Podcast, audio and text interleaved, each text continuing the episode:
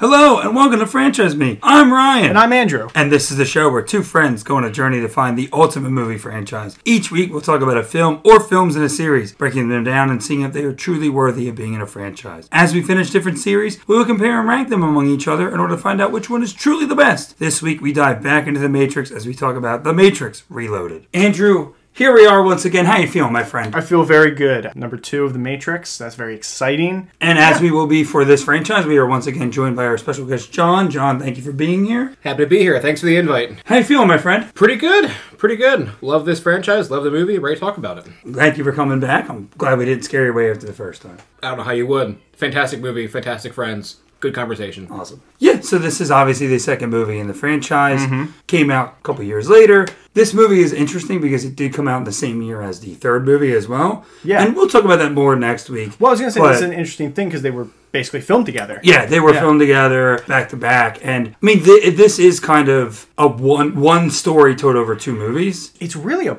Part, part one, one and part two, right? Exactly. Like essentially, so, but they just changed the, the it's, titles. It's going to be a little difficult to talk about this movie and not like slide into Revolutions. They're so connected. Everything that happens in this movie kind of plays into Revolutions yeah. as well. Like, yeah, I agree. I agree. This movie doesn't really have like an actual like ending point. Mm-hmm. Like it is, it's. I mean, it ends with to be continued or concluded or whatever. Right, right. So it, it is, like I said, very much one story. So it is a little difficult. Like as I was getting my thoughts collected, I'm like, well, I can say this. Oh, well, that's kind of ties into Revolutions, and maybe we'll talk about that next week. So yeah, but we'll do our best to just talk about this movie in itself. Yeah. But it is difficult because I feel like the quality of this movie is kind of reliant almost on like the third movie because yes. this movie could be improved or you know or lowered in quality based off of how they what they do in the next film.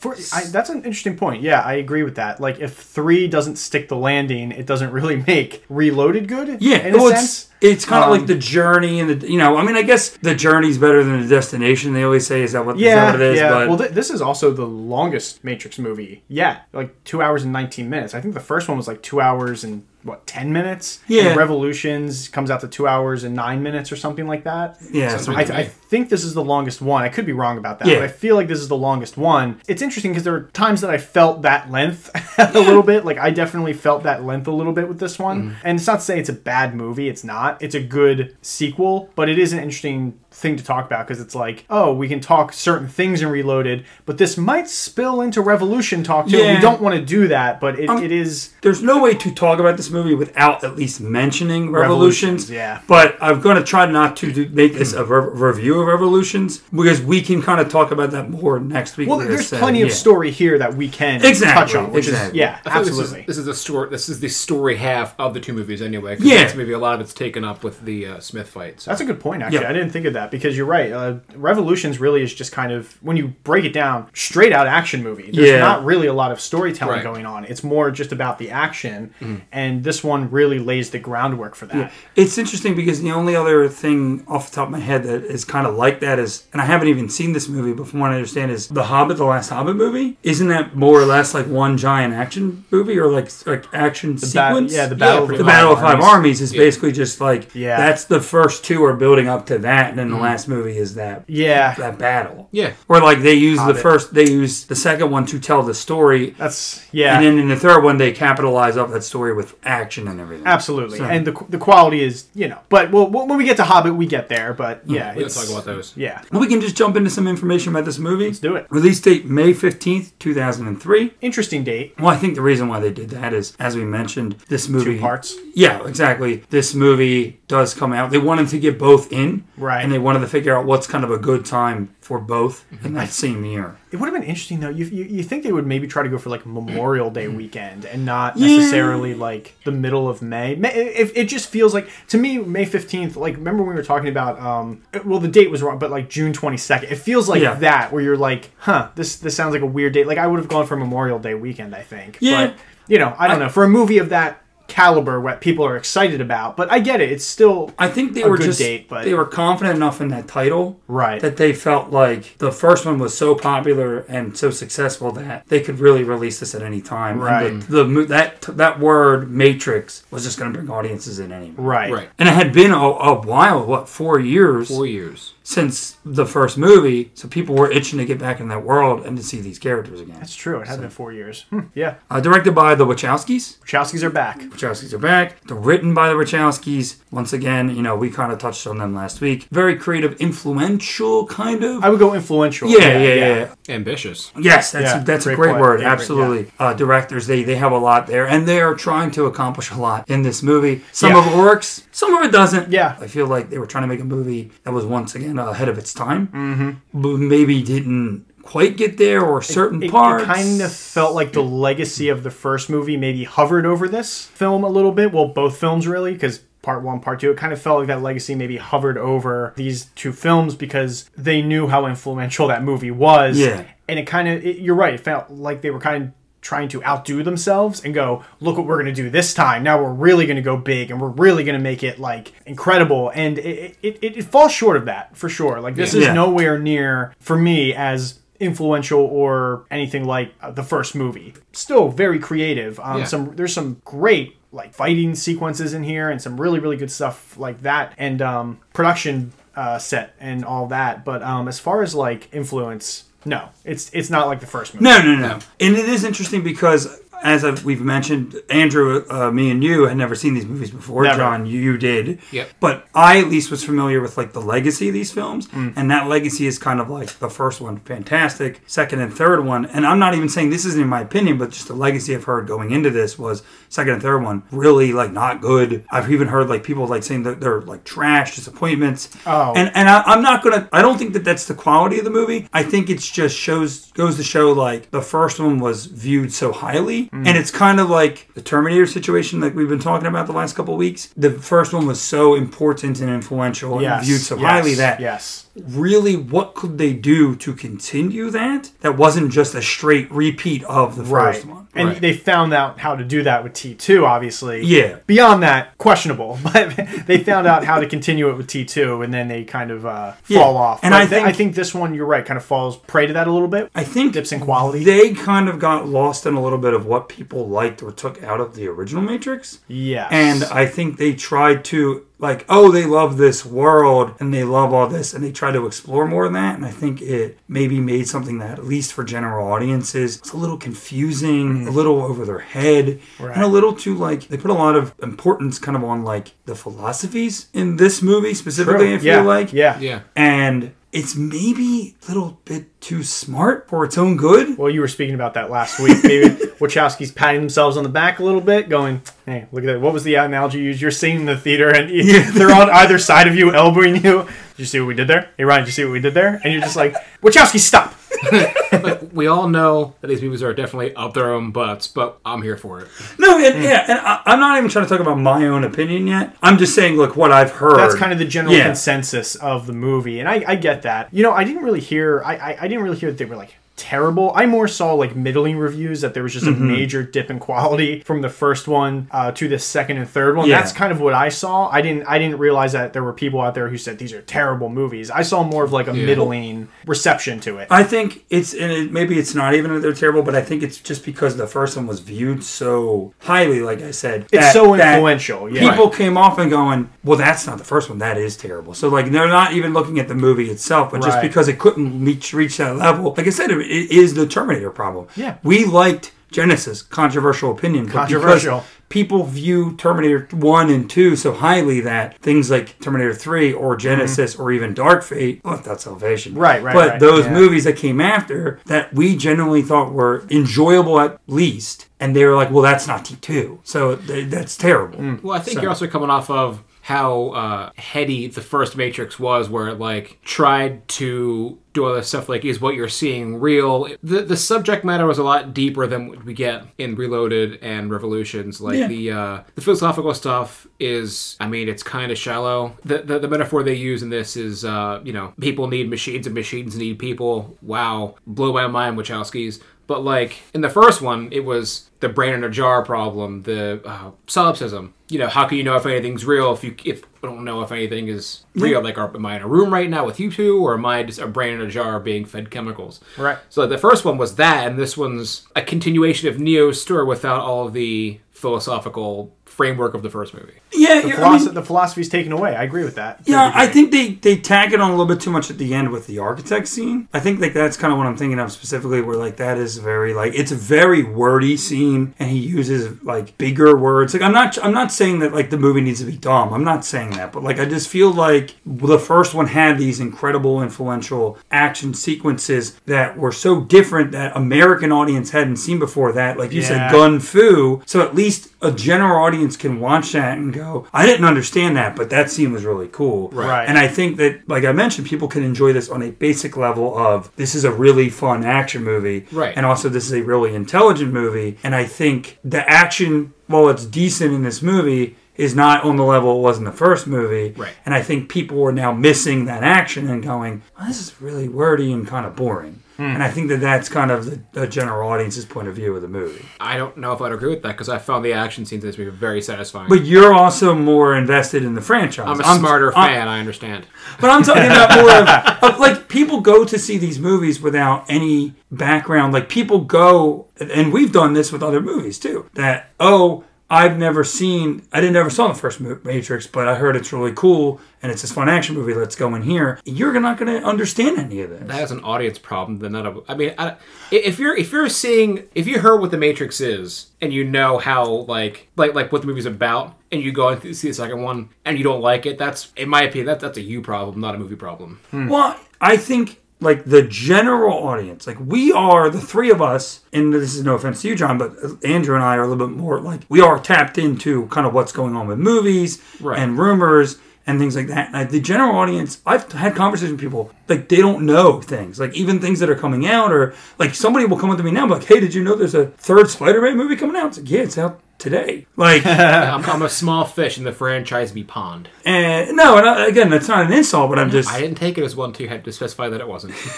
But I think people that they just, let's go see a movie for the sake of seeing a movie, they're not thinking about things or, you know... oh, I did like that first Matrix movie, and I'm going to go see it. And I think, you know, yes, you are tapped into this, and, and this stands out more to you. Uh, and I'm not trying to insult the action sequences in this movie. I'm just saying that I think that there's not as much there for a general audience to enjoy as compared to the first one in this movie. Okay. Let's jump into the cast. We're getting into opinions, so let's jump into no, the cast. No. Yeah, yeah. Starring Keanu Reeves as Neo, Lawrence Fishburne as Morpheus, Carrie Ann Moss as Trinity, Hugo Weaving as Agent Smith, Jada Pinkett Smith as Niobe, Harold Periano as Link, Gloria Foster as The Oracle, Randall Aduke Kim as The Keymaker, Monica Bellucci as Persephone, Lambert Wilson as The Merovingian, Helmut Bakalidis as The Architect, Neo and Adrian Raymond as The Twins, Colin Chao as Seraph, Nona Gaye as Z, Anthony Zerbe as Counselor Hayman, Henry Lennox as Commander Locke,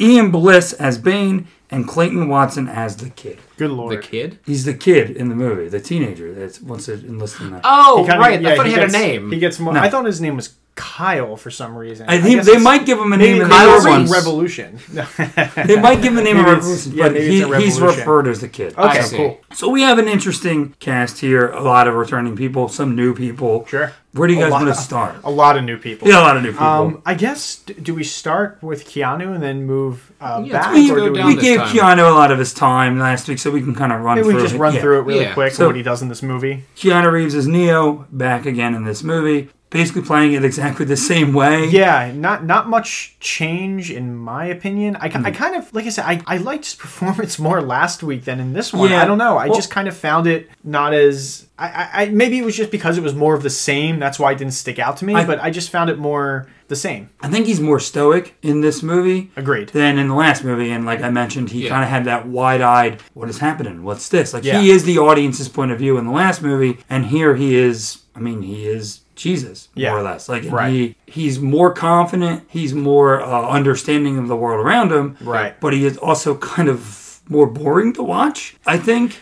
Yeah. And, yeah. and I'm, I'm not saying that he is boring, just as compared to the first film. Compared to the first film, right. He's more stoic, kind of going through the, you know... The motions. The, yeah, exactly. Yeah, he's going through the motions. So, oh, uh, but he does a good job, and, and I think what does help him in this movie is his chemistry with Carrie Ann Moss, that we'll talk about in a little oh, bit. Oh, yeah, for sure. So. And I, I'm not sure if, if I agree with those wrong opinions about Keanu Reeves. I, I think he was... I hope your hands are fine. I think... I, I don't know. I liked Neo... Um, I kind of liked him... I, I liked confident Neo uh, a bit more in this movie, personally. Uh, I like how, rather than in the last one, he just believes what the Oracle says... whole cloth. Mm. This one, he questions her, and then even more so in the next one, he outright says that she's wrong and does things without consulting her. Right. So this is... Uh, he's growing. Yeah, this is like the teenage version of, of, of Neo, I guess. Like where he is coming into his own, still unsure, makes mistakes. Right. But he's then, more rebellious. Yeah. I like the character. I think Keanu does a, uh, does a fine job, as I did in the last one. Um, I like the character just as much in this one as I did in the last one. I like seeing him be more confident. The, the fighting was definitely better since his leg wasn't broken. Yeah. I like seeing him have more control over his the, the abilities as he becomes more connected to the, the source, which I guess we'll get into later. Uh, but yeah, I liked him. Yeah, cool. I think he still gives a, a really good performance in this film. Oh, yeah, I wasn't I, trying to downplay that, but no, we did before. say, no, we did, last week we mentioned, I, I thought that, that was the better performance. Yeah, I'm just reinforcing that. Yeah. Lawrence Fishburne back as Morpheus. It's a shame, man. It's a real shame. He gets thrown. I don't. I can't even believe he's top billed because I, you well, could have convinced me. No, in this movie, seriously, in this movie, he has more to do. He has more it's to do. It's the third movie not, that, that he really but, becomes but like a is, side character. Okay, but what he's doing in this movie almost feels like the first movie didn't matter to me. Like that's I, I don't know. Like he just seems kind he feels of feels like a different character. He feels like a different character. He doesn't feel like the this mysterious figure from the first movie. He feels more like they're trying to yep. flesh him out, they, and it kind of felt like what they took from. From Morpheus, they're like, oh, he's this mysterious figure in uh, this first movie, and then the second movie comes around, they're like, now let's solve the mystery. And I don't like that. I, I was like, you should have just left him mysterious, and you should have maybe just kind of, I don't know. T- t- that's what I would. That's what I. That's what I would have wanted, and that's what I would want to see. But John, please, you seem like you want to say something. I, I again, I think we'll have to disagree with you on this one. I don't. Mm. Um, I like learning more about Morpheus and his interactions with. Other ship captains and right. the council and the commander of uh, the armed forces of Zion. That's an interesting sentence. I like Mysterious Morpheus from the first one. Uh-huh. But I mean, I think I would have found having a mysterious kind of, not a loner, but like kind of a uh, semi-standoffish kind of guy throughout the entire trilogy kind of boring. The friendship between Neo and Morpheus is really great. I don't want to downplay that. I think it's really great, but I think they maybe just pull back the curtain on his character very quickly. That's my issue. Like, it feels like they mm. kind of reveal the wizard a little too quickly. You know what I mean? They play with something interesting where, like, they call him out for, like, his religious elements. Like, Neo meets him. Neo believes everything he says, more or less, in the first yeah. movie, mm. and he buys into everything, and now we're getting the people who are questioning him. Well, this is a religious nut. You know, he He's believing too much in what the Oracle says. He believes too much in, in the one. Right, right. And they, like, tease that, but they don't ever, like... It just boils down to, like, Commander Locke just going, hey, this guy's stupid. Like, like as right. in these next two movies... It just keeps boiling down to like, well, he has dumb faith. They could play that in a more interesting manner, yeah. And it just kind of slides to the well, background. Right. They kind of they kind of treat him like a like a like a modern day Jesus freak in a way, mm-hmm. like you know people who are really really into that, and they treat him that way, and that's kind of upsetting to see because I think there's more to that character, but I don't know. That's how I felt. I think he's more accepted in the beginning. Like he gives the speech in the beginning of this movie. Oh, and great everybody, speech! Yeah, it's a wonderful speech. Everybody, and he's again Lawrence Fishburne, fantastic. Yeah, with that oh, he's very good. Yeah. But everybody buys into it. They're right. they're partying because of his words. Right, right. And we'll get there. Yeah. But boy, I is think, it a party. Like, as people begin to question, is Neo really the one? Is he really the savior? Is the war going to be over? False prophet. They they yeah. could play with that more. And like I said, it just... in this movie, the next one, there's a lot of really interesting stuff there, and it just kind of like it's side comments. It's, right. It becomes side comments and like a side plot, and literally, and we'll talk about this next week. In the third movie, I couldn't tell you something he does in the third yeah. movie besides just being there. Yeah. As far as him being treated like like a, a Jesus freak, like like a Bible thumper, I gotta say, I'm kind of with Commander Locke on this one. I get it. There are relatively a handful of people left, and you're relying on a program in The Matrix, which you know is not friendly toward you. right, to tell you what to do to save the people. Yep. I understand the hesitance and him being like, this is a superstition. Do they know that the Oracle is a program? No. Yeah, so... Well, they're relying on the Oracle, which is, if it's a person, nobody knows who the Oracle is. So this mysterious figure who is just in the Matrix, then, I mean, either way, again, I'm with Commander Locke. He's doing the best he can to save the handful of humanity he has but, in sure. this hole in the ground. But even, that, the, like, they set up this, like, triangle between the three, like between Morpheus, Commander Locke, and Niobe, and that really doesn't go anywhere. Uh, I'm okay with it. They don't really have time for that. Yeah, but then why include it in the first place? Is, is my argument. It's a realistic relationship. It, like, people are in love, like people are in a relationship, and then your ex shows up, they're not the person you thought they were, they have different beliefs, or, or they, they've changed, and the person that you're with has changed, and you just, you split. Like, that's a, that's fine to me. I don't think it has to be I don't know, a big I thing. Just... It's it's not even a thing though. Like yeah, that's okay. Yeah, but they but they they try to make it. Is what I'm saying is if it doesn't play a part in the story, why include it? Because and I guess my argument ultimately will be I think that this story probably could have if you cut some stuff out could have been one movie. Mm. They don't need two movies for this story. Sure, I understand what they're doing with the battle in the second one, but you're including things like that that's taking up time. You, why even mention this relationship then and and dedicate time to tell this story if it's not going to go anywhere? I mean, it's a living world. They want to include things about the characters. I mean, I I don't know. I I liked hearing about like. Seeing Commander Locke and Niobe kind of be a thing in the beginning, and then as Commander Locke continues to publicly condemn Morpheus for his beliefs and, like, second-guess him to the Council and other people just to see her... I don't know, I get the feeling that she's seeing Commander Locke in a new light, and then she eventually... I don't think she straight leaves him at any point. Like, there's nothing formal, but again, I think it's included because it's a thing that happens sometimes. Yeah, but there is... You're right, though. There is no conclusion to that story. Yeah, I don't think there has to be one. So moving on. Uh, we have um, Carrie Ann Moss as Trinity. More to do. Much yeah. more to do this movie. Yeah. Um, I think the, you know, my biggest complaint with the first one, she feels uh, maybe too much like a supporting character. Like, they don't give her a lot to do. She definitely has way more to do this movie. They make her, I mean, the movie literally opens with her, yeah. which is pretty cool. She becomes this character of major importance to Neo, um, outside of just their relationship. I mean, the movie literally, in a way, kind of begins and ends with her character, leading to that great moment where he saves her, mm-hmm. which is incredible. But she, she has much more to do. She's more integral to the story this time. Like, their love is integral yeah. to this story mm-hmm. all the way around. I really, really like that. I like that they gave her more to do, because I was a little... Like, they, they hint that they're going in that direction, obviously, at the end of the first Matrix movie, but it's really cool to see them actually really expand on that yeah. and make her interesting and make you want to watch her. And, again, she's still kicking ass.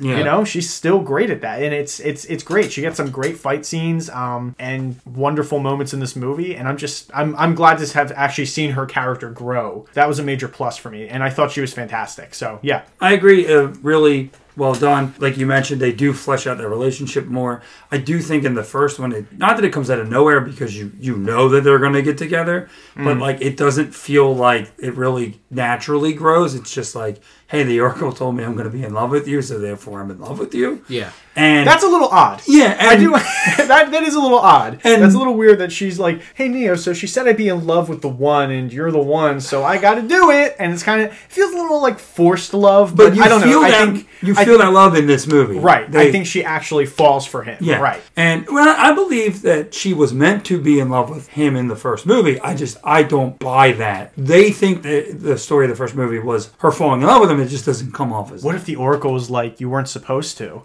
She's like, I said it as like a reverse psychology yeah, thing. Maybe. Like she does to Neo in the a, first movie. Like oh she uses God. reverse psychology. What if she was like, you're supposed to fall in love with the one, and then she actually does, and the Oracle's like, what are you doing?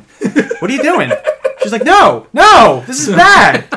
Stop Wachowskis. Stop Wachowskis, no! Yeah, she she is is really cool. I do love the relationship, and I do enjoy the, the interactions between them. Yes. Mm-hmm. To me, the strength of this movie... And this is my going into opinions, but the strength of this movie is in the relationships between the characters that I think are getting fleshed out more compared to the first movie. Yes. For sure. And it's just nice to see that. And you're right, though. She gets plenty of cool action sequences, and she is kind of the heart the heart of the movie. She's the heart of the story. Absolutely. I agree with you. I don't think I could add anything else. I mean, she she gets a lot of really interesting stuff to do. She It's a good thing the war with the machines worked out. Otherwise, Neo would have doomed all of mankind to save her. But I'm so I'm glad that worked out. Mm, yeah. But yeah, she's great as as usual. Hugo Weaving as Agent Smith. Whew. Is he? He's, I'm wondering at what point he stops being an agent. He's credited as Smith, but I just... I'm oh, keeping continuity I, up. I just think saying. This is the movie where he transitions out of agent. Well, yeah, yeah for he, sure. That's when the movie but, starts. He hands the earpiece over yep. to the guy, and yeah. that's, that's how you know he's... Yeah, yeah. but he, he still looks like an agent, and just yeah. for continuity of it, just calling him Agent Smith. Oh, that's fine. Yeah, but he, he is, is credited as Smith, technically, yeah. yeah. He still keeps that performance from the first movie. Yeah. I love actors that can do that. That kind of, like, disappear from a role, I mean, for four years, yeah. and then he comes back to this, and he He's still just as menacing, and he's even uh, like scarier now because he can multiply himself. Yeah, yeah. And you're like, ooh, this isn't good. No. Um, and he's he's still just as menacing. When you hear that Mister Anderson, you're still like, wow, this guy is like yeah. still there. But I really liked him in this movie specifically because I think a big strength of the story is also fleshing out Smith quite a bit, and I think that's a bit major strength in this. Maybe it's between I could be mixing up the Revolutions. I don't know. I feel like I'm mix, I'm mixing things up with Revolutions, but it feels like he gets fleshed out a lot through this movie and the next movie, and For they sure. really build his character up a lot, and he's part of one of the best See? action scenes in this movie, which is awesome. Absolutely. So I I, I I liked his, I liked his performance though. I thought he was great, and I, I like Smith. He's a great antagonist. I was gonna say I feel like his character actually doesn't get Maybe really explained. It might, it might not be this even movie. In Revolutions. I feel like it doesn't really like he's just. He's evil. Like they, He's evil, but I feel like they kind of flesh out why he is the way he is more because through he's these movies. Reverse but, Neo? Like, that's really yeah, all they say. I mean, that's, that, that's kind of the major thing, but still, I mean, to get to that conclusion takes time. You know, they no. don't just start this movie and say no, he's, no, no. he's anti-Neo. No. They do kind of like work up to that, and I think that's interesting. Yeah. No, kind of flesh that out. And I like how they distinguish him from the other agents, that he is not working with them, that he is, in some points, like he's attacking them or going against you know them. Or he's Like, changing them, cha- yeah. yeah, exactly. Changing He's got them. An extra suit too. Yeah, uh, but no, his his I really really like his performance. Still, it's still on the same level. I don't necessarily love the direction they do with this character. It is interesting, but I just feel like it's a little underused. Mm. And again, maybe that's because this is two movies, one story, and it is like he kind of goes away for a long time, and then like he'll pop in here, but then he goes away again. Gotcha. Like he's not yeah. like he's consistent, and he's kind of in the background. But for like somebody who, I mean, spoilers, is supposed to be the ultimate big bad, right? And bring everybody together. It doesn't feel like he plays as prominent as a role as maybe he should. He's kind of this impending evil. Yeah, yeah. I mean, they they know where they're going with the story with it, and I, and, and it's it's really interesting. I'm right. not saying right, that, right, but I right. just think that he's not used as much for me to convincingly be like, oh yeah. You know, that make that makes sense. Oh, yeah, I mean, perfect. I mean, yeah, right, right. The, the, the, the story is that he's supposed to be doing a lot of this in the background. Right, right. You know, yeah. And I get that. But it does feel like he is in the background too long. Yeah, yeah. I and, know that, okay. And the focus is elsewhere and, and other points. Sure. But that's not that's not on Hugo Weaving. Hugo Weaving's fantastic. Right. right. I get. I, I gotta be a contrarian. I, I like that he's in the background a lot because they spend, they spend a lot of time in this movie out of the Matrix, and that's where Smith operates for most of the movie until he inhabits, uh, I think his name's Bane. Yes. Who, yeah, you have him on the list, right? Yes. Okay, yep. good. We'll talk, talk about him later. Well, he's um, he's more next week. He's not really in this movie as much. He's. I know because what you want to mention. That's next week because the movie ends with them on the tables. Yes. Oh, that's right. He's unconscious. He yes. Yeah, he's yeah. unconscious, and then he wakes um, up. Uh, yeah. Right. I kind of like it. I like that they have other things going on in this movie. Mm-hmm. Meanwhile, Smith is still able to do whatever he's doing in the Matrix. Right. Um, I don't know. It, it makes a lot of sense to me that he would just be like, just because the heroes are have their own. That doesn't mean he's stopping what he's doing. He's still trying to quote unquote fix the Matrix however he however he thinks he needs to do it. Right. So yeah. I mean, I just would have liked to see more of that. Is what I'm saying. They don't have oh, to be uh, there. I would have liked to see more of that. They I could see. have included a couple more scenes of what he's doing in there. Got it. Jada Pinkett Smith as Niobe. Really great. A very interesting addition to this cast. I didn't know she was in the movie until she came on the screen, mm-hmm. and I said because I watched it with John, and I was like. I was like, is that Jada Pinkett Smith? And he's like, yes, it is. And I was like, oh, okay. And I think her arc actually gets better in the next film. Again, we can't talk about these characters without talking about the next film, but right. I feel like her arc gets a lot better the next film. It kind of feels like this film, she's just this uh, love interest for Morpheus, like this lost love interest for Morpheus in a way. Morpheus. Morpheus, Morpheus I'm sorry. Jared Leto was on your mind. Oh, man. Can't wait for Morpheus. January twenty-eighth. But, um... Morpheus. Yeah, she she I like her uh, relationship with Morpheus, and I like that this is kind of like exploring that. Again, it's it's weird because I didn't love Morpheus in this movie, but the Niobe stuff is is like, I don't know. It, it, it's it's fine. I think she's better the next movie. It feels like she's kind of just a love interest this movie. Mm-hmm. Like, she does some cool things and she gets to be a part of the action uh, a little bit, but I think her role really expands uh, the next film. So I feel like she's more just like the love interest yeah. for Morpheus this time around. Oh. And it feels a little... It feels like they don't use her to her capacity. But a lot of the characters in this movie are basically... We're going to put them in this movie just to establish them for what we're going to do we're gonna, in the next We're going to introduce them, and then we're really going to grow them the next yeah, movie. Like, right. like literally... Like, then it has, like, after this, we're really going to kind of th- fly through. I, I was going to say, there's really nobody else, right? Uh, there's a couple. Like, there's a couple. There's, like, a kid. But but it's it's really, you know, hey, here's this here's this character.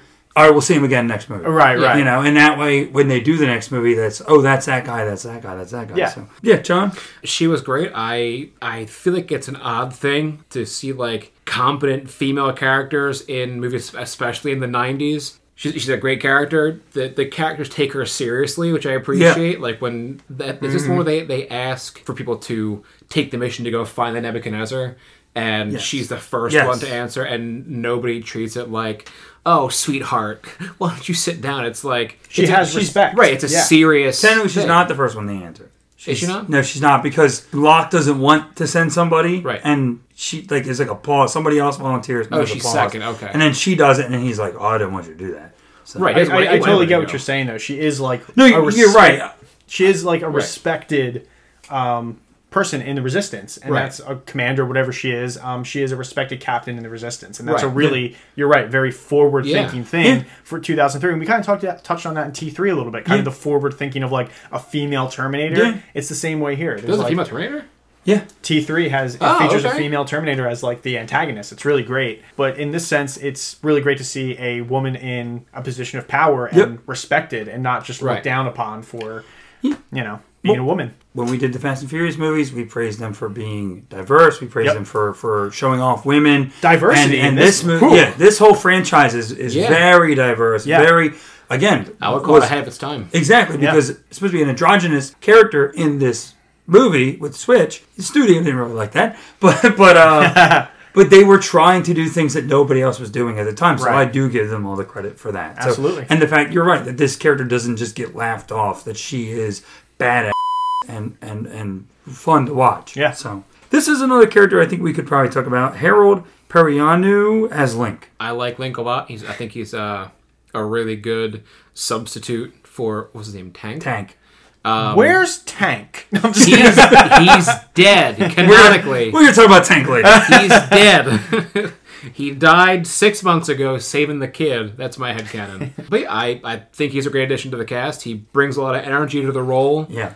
One thing that I... I so I did a, a, a skim of the movie before we did this, and one thing that I appreciate is that every time Neo does something cool, he is surprised every time it happens. He's blown away every yeah. single time. And he's, it's like, like, he's like, oh my God. And I'm just like, man... That guy is excited every day he yeah. goes to work, yeah. and I, I appreciate it. He loves his job. Yeah, I, you can tell. I really, I, really like the character of Link. It oh, is a too. great introduction, and yeah. his relationship with a Z. Oh, oh, Z, Z, and and I think we talked heart about this. Of the yeah, yeah that absolutely. is kind of the heart of the movie. Like the, these the next two movies, two, yeah. exactly. And like, are is he going to make it back? You know what? And and she's not just. And we'll talk about her in a little bit too. But she's not just some sitting around. Oh, my husband right, is away right. and I'm useless. Like no, she's in it too. She's so in the action, yeah. And it's just yeah, it's a really he is he's chari- he's charismatic when he needs to be. Yeah. And, and he catches for not the biggest role. He catches your eye every time. Yeah, yeah, he's really, really great. And I guess as like, it sounds terrible, but you couldn't have asked for a better replacement for Tank yeah. than Link. I mean, he's really good. And I'm yeah. like, he's a great replacement uh, character because that's kind of what he is. But at the end of the day, it works. It doesn't feel like he's a replacement character. It doesn't right. feel like it he feels is. Like that's he's the thing. Been there the entire time. And we just I, didn't see him yeah, until now. Exactly. Right? Like, yeah. I had to question myself. I was like, is he in the first movie? He's not in the first movie. Right. Yeah. So, and I credit that to the, the Wachowskis for writing him in that well. He isn't yeah. just like I said, he isn't just replacement Tank. He isn't just filler, you right, know, right. uh, wireframe nobody. Isn't, yeah. And John, you mentioned this earlier, and you are right about this, that they do use this two movie story to flesh out some, not all, but some of these side characters mm-hmm. and kind of give them like uh, more of a story. Like Link and Z doesn't get the story in a one movie. Right. It's too much time for them. Yeah. But because you have these two movies, you can give them twenty minutes and four hours. You know right. what I mean? And, and it it builds on that. So I do give the, uh, the Wachowskis credit for that. So Gloria Foster as the Oracle. Back Man, one more time. Her, her final performance as the Oracle. Yeah. And um, it. It's just one scene in this movie, right? yeah. Yeah, and it's it's a good scene. It's a really good scene. I mean, you, yeah. you can yeah. feel her, uh, just her, like, power in that scene. It's it's a really, really uh, wonderful scene. And her scene with Neo, again, very moving, very, like, touching in a way. It's it's a really great scene. And I like when he walks in, you know, she looks at him, she's like, look at you. Like, she just, she's so proud almost of what yeah. she has, like, done with mm-hmm. him. Like, not done, but like she's proud of what like, he's become. It felt yeah. like a son, like talking to his it mother. It feels almost. like a mother-son yeah. bond. Yeah, yeah, there's a dynamic there with that, and it really works. And she's great. Yeah, yeah. I I appreciate the the the air she brings to the movie, especially with, like I said last time, the heavy subject matter that these movies can often bring up. Um, just that breath of just you know, oh, there's you know, this is going on. You're you, you have to do so that you you got to do next. And then, like I said, Neo questions her, and we found out that she's not a human, which is a huge bombshell yep. out of no, uh, probably yeah. for later in the in the thing, but just super cash. You're not a human, are you? You're a program. And she's like, it was obvious because he can see the Matrix now.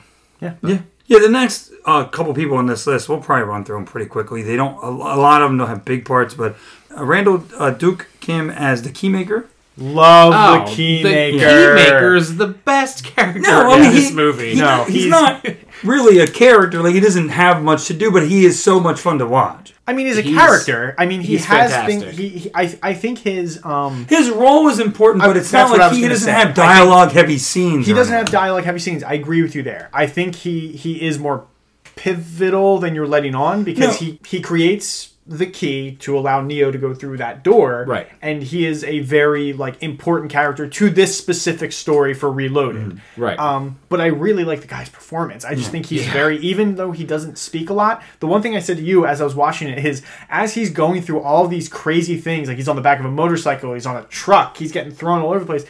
This guy didn't complain once. No, he, he didn't not. complain once. He wasn't like making snarky comments on the back of the motorcycle going, "You're gonna jump that?" Like, he just kind of like goes with it, and you're yeah, like, yeah. "Oh, this guy's really cool." Like, he just kind of, you know, goes with the flow, I, and he's like, "I understand. This is my mission, and I'm here for it." I really appreciated that. I love that they play with the key making ability. That like he just like she can't get she can't figure out the car, the motorcycle. He just yeah. pulls the key out. Like right. here, he's like, "Wow, you are useful." Yeah. Like, it, he's he's great. I. I really enjoy the scene where they find him and he's just at his his workbench just making keys in his room of what must have been thousands of keys hung up on the wall. Like, he takes this job seriously, which I think lends to the... Uh, and I mentioned this the, in the conversation with the Oracle, that, you know, the programs do what the programs have to do. He's the key maker. His job is to make keys. And I, I like that a lot, that he's, his main purpose is to make the, the key for Neo, I believe, but he is a key maker, so he just spends all of his time being trapped? Question mark? I don't... Like a, I guess he was captured. They have to unlock the door? I feel like the door was just like... They told him not to go anywhere, oh, so well, he just that, sat there um, making keys. I know the Merovingian had him. The Merovingian, but it's but he didn't want to, like, share him. That was the whole thing. Right. He captured him. Right? He captured him, and he keeps yeah. him down there, and when they ask for him, they almost make it sound like he... Like, the Merovingian... The Merov- Merovingian. The French guy is supposed to... the, um, the Frenchman. Like, they, they almost... approach him like he's supposed to share this guy. Yeah. And he just kind of yeah. says, like, no, I'm not going to let you have yeah. him. So it almost seems like the Keymaker is somebody who is used around the Matrix for different things. Yeah. And this guy is just kind of holding on to him and keeping him captured. That's the vibe I got. I wish they had played with his... I know they, they could. They didn't have the time. But his, like... ability, I guess I would call it, where he can just put a key into a door and then it's a door to somewhere else. Right, right. Like mm. that, I would have loved to see more of that. I know they could, they just didn't have the time. Right. But that was, yeah, great character. Yeah. I love the performance. We can do the next two together because they are tied together. Monica Bellucci as Persephone. Yep. And Lambert Wilson as the Merovingian. Merovingian, that's his name. Persephone and the Merovingian. Like Persephone, ends up having kind of, again, a pivotal role in this in leading them to the Keymaker, but also really messing with them as well. Because yeah. she's like, she's like, oh yeah, here's the Keymaker, but also here's my husband. Have fun. And she kind of yeah. just disappears. And you're like, oh my God, Persephone is just yeah. like kind of a, you know, evil character in her own way. And but they, she's going at it for revenge, I imagine. They yeah. use her in an interesting manner to, like, she briefly mentions, like, the other versions of the Matrix or like yes. the, old, the old programs, and like we'll talk about it more in the retrospective episode, but as I'm doing my research, like the old versions of the Matrix aren't just like the Matrix, like right. they're completely different. I'm, right yeah. I don't know if you know, John, you may know more about some of those, but like like literally like she's got those two guards, and I mean like one of them I think is a, a vampire. One of them is oh, a werewolf. Yeah, werewolf. Yeah, because yeah. yeah. they have the silver bullets. Yeah, exactly. Like, oh, we skipped over this for the Oracle. The the, the explanation of mythology yeah. in right. the Matrix as yeah. just programs are doing because, the wrong thing. Because Incredible. one of one of the versions of the Matrix was just a nightmare world. That yeah. There were monsters oh, running around. God. And that, That's that the movie I the, want. uh, in the Matrix Online, they kind of tease that the Merovingian was the operating system for that Matrix. Oh, interesting. Which is interesting. Yeah, yeah. I would yeah. love to see more of that. There, yeah. There's a lot of uh, as we go through these characters, like there's there's a couple like yeah, like that he was that, or like there might be there's fan theories or beliefs that one of these other characters we're talking about might have already might have previously been one the one as oh, well. Okay, in one of those. Interesting. So. Um, yeah, but um, I, that's Persephone. But anyway, Merovingian, Ugh. great villain. Yeah, great villain. I, I like him. I like how uh, it's the smug Frenchman. Yeah. Like that's just a very I, I you know I enjoy the smug Frenchman in movies. Like whenever I go see a movie and I see a smug Frenchman, I go yeah yeah. I, like that. I go yeah you Frenchman, you are smug, aren't the, you? Like I just actor, like it. It's very fun. From what I understand, the actor is French, but he like. Thickened his accent even more. He turned it up. Yeah, for oh, this role. Amazing. Yeah, that's amazing. Amazing. I love it. Yeah, he turned up that dial and was like, "I'm going to go for it." I, yeah, I really, really like the Merovingian. Uh, the the idea of other Matrixes got brought up. I think maybe once in the movie. Oh, it gets brought up by the Architect later. But the idea of there being multiple "quote unquote" the ones gets brought up by the Merovingian in this movie. Because he mentions your predecessors had more respect, and you're just like, wait, what? Like it's just it's just throwing the whole thing for a yeah. loop. Make, it's planting the seeds really early for that bombshell at the end. Yeah, I really really enjoy how just chaotic Persephone is, just being like, yeah, I'll take you to the Keymaker, but first the one has to plant one on me, and I have to know he means it. And like, it's a weird scene. It is a weird scene. But I, I just appreciate that she just she isn't in this for anybody except herself to get back at her uh, yeah her her cheating hoe bag of a of a of a husband. And um, I'm I'm here for it. Yeah, you're all in. And the Merovingian is is a creep. He's a good side like side villain. Like yeah. you know. Uh, he's not the main focus or villain of this movie, but he's right. a good little obstacle that they have to f- they have to go over. I think of him like a I think of him like a level boss. Yeah, yeah, he's, kinda, he's the he's mini kinda, boss. Yeah, he's kind of like the mini well, boss. Yes. Again, um, maybe retrospective stuff, but apparently he is like the boss of Ma- the Matrix Online. Oh, I think, so, or from what I read, cool. Or like so, that makes sense. Yeah, that makes sense. You can't get Agent Smith, so use Merovingian. Helmut Bakaitis as the Architect. I probably butchered that name. Yeah, we'll just call him the Architect. yeah. yeah, the Architect. Incredible. Really a pivotal scene in this movie. Yeah. And I know, I, again, I we'll get there when we get there. I know you had like issues with the scene, but I will say the actor portraying the Architect, fantastic. Like when that scene happens, it's one of those legendary scenes. Like you see yeah. it, it's the room with the screens and mm-hmm. the guy's just sitting, and the way he delivers the lines, you're like, oh my God. Like yeah. this guy is intimidating, he, but also just very... Um, knowledgeable, and that's very scary yeah. because he knows a lot. Yeah, I, I like that scene. I'm, I'm not trying to put down that scene. That scene just felt like it's like the Wachowskis like just throwing in as much intelligent dialogue as they can. Again, patting themselves in the back. It's the Wachowskis but, uh, elbowing you in the yeah, theater. but but but he his performance is, is, is fantastic, and the yeah. character is really interesting. Like I'm not trying to put that down. I just it's it's a lot. Like if right. you oh, really sure. look up. Like the his speech or like his dialogue, it's very. He drops a lot of lore. Yeah. in and that moment. It makes sense because, of course, this guy is in charge of all this. He would speak that way. Like, right. I agree with Ryan completely. It makes a lot of sense that he would talk like he really bought his own press because he just he made The Matrix, however many versions of it he made, he uses all the ten dollar words because he knows he's smarter than everybody in the room, even if that one person is Neo. And he does not, like the Oracle, does not care at all that he is the one because he met the other five. Right, right. So he's just like, ah, oh, good, another yeah, one. Yeah. This keeps happening. I'm sorry about this, but you gotta make a decision. Right. We can talk about what they see when we get to it, but yeah, great scene, interesting character. Uh, Neo and Adrian Raymond as the twins, so these are just the go- the ghost twins. I yeah. mean, they're, they're fine. They're chasing them. Yeah. I, I don't have much to say about no, them. Exactly. I think they're fine. They're cool, I, like, you know, goons to take down. It, it kind of also builds that lore of, like, the werewolves, the yeah. ghosts, mm-hmm. the yeah. vampire. Like, you know, it's it's cool in that aspect, but they're fun. I think yeah. they have, you know, that fun action yeah. scene they're in. It's cool. I appreciate how cocky they were. Like, they really thought they were going to win. Yeah. They were like, like we're ghosts. Well, and he's like, we're getting very annoyed. Yes, we are. Like, Like, then they're going to win because they're mad. It's like, I forgot they reference up. themselves in, like, the third person. Like yeah. That. Like, we're getting very... It reminds me of uh, Seinfeld. George is getting upset! um, George likes spicy chicken.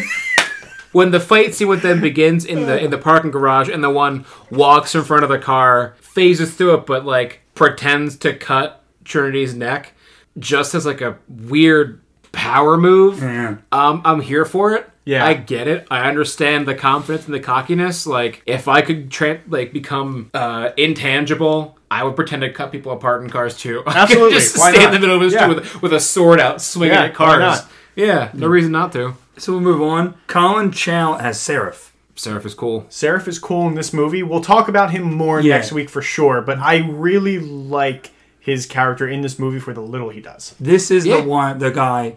Who, the rumor is that he was a previous one. I could I could buy that. Because be he beat the Merovingian at that one, right? He mentions that he Smith. Beat, Smith. Well, he mentions that he he yeah he faced off against, was it Smith or Smith, and, and, and he says Smith he beat him. Point, yeah. yeah, and he said oh, he beat he? him. Yeah, that. there's there's a line in I think it's I th- again I think this that is might Revolutions be the third stock, movie, yes. But uh, in this movie they kind of introduce him, but he gets much more time yeah. in Revolutions. But they, I think he does have a line in that movie where he goes he goes oh. I've beaten you once before, yeah, and it's that's Smith I think right, yeah. So I that's a really great theory, that. yeah, that he could have been the one at one point, yeah. And that yeah. it's also that he's kind of like a metaphor for like firewall. Like, he's, like, protecting yes. the Oracle. Yes. Oh, I love that. Yeah. He's protecting the Oracle, and then he yeah. protects the little girl, too. Yeah. Um, oh, he tries. But it, it, he tries. But this movie, the little he does, he does enough that he's interesting. Yeah. And I like that they grow that. He has in a, yeah. movie, a but, great charismatic energy to him. But, yes. Right. So, uh, Nona Gaye as Z. So this is what we talk about. Oh, this Link. is, uh, yeah, this Marvin is Link's Gay's, wife. Marvin Gaye's daughter. Yeah, yeah. Marvin Gaye's daughter. Yep. Yeah, Link's wife. She's fantastic. For the little she does. Again, for the little she does. Again, their story grows in the second... It, and we're going to be saying that for a lot of these characters now. But, yeah. you know, she, it's a good introduction for her character. Um, they get you invested in their story enough to want mm-hmm. to see where it goes. Mm-hmm. And I think that's all you could have asked for. Yeah. This was supposed to be Aaliyah, right? Yeah, we'll get there. Oh, yeah. okay, sorry. We'll get there. No, no, you're fine. Um, yeah, you, there is more to this character, like, casting-wise. Yeah, yeah we'll right. get there. Yeah. So, uh, Anthony Zerbe as Counselor Heyman. This was an interesting one because I felt like he was going to be more important because he's yeah. the one that talks to Neo when he gets to the city and they have the scene together. And they go down into yeah. like the engineering and room. And I, I thought right. like he was going to end up being like evil or he's going to be like more of a fleshed out character. And then he barely he, ever he, saw he disappears. It. I thought he was going to be evil too. And he's like, let's go walk in the engineering room at night. I'm like... That's like Sith level stuff. That's what like that's what Palpatine, Palpatine would do. Palpatine vibes. Yeah, uh, you get Palpatine vibes. Where you're like, that's what Palpatine would do. He would walk that's through fair. an engine room at night. But yeah, he just turns out to be kind of like a nice old man, I guess. And he's just like, no, I just really wanted to show you the engine room. And you're like, oh, okay, thanks, uh, thank you. Yeah. Bye. You know, it's fine. But I, you know, yeah. it's it's it's a fine thing. I, I didn't mind him. He shows up, he stands up for Morpheus for a bit, he gives Neo a pep talk, and then he's gone yeah, forever. He disappears, so, and that's fine. Yeah, good yeah, for him. I'm, I'm down. Harry Lennox as Commander Locke. I like Harry Lennox a lot as an actor. Like, I know him from more than not just the Justice League movie. Zack Snyder's great. Uh, not just the Justice League movie, but also he's in a um, Who is he's, he in that? He's in a really great he's show. The, so he's he's the commander. Or like I think the, he actually the, appears the, in Man of Steel first. He, right? Yeah, he's like the general in like the Zack Snyder uh, Superman or superhero movies.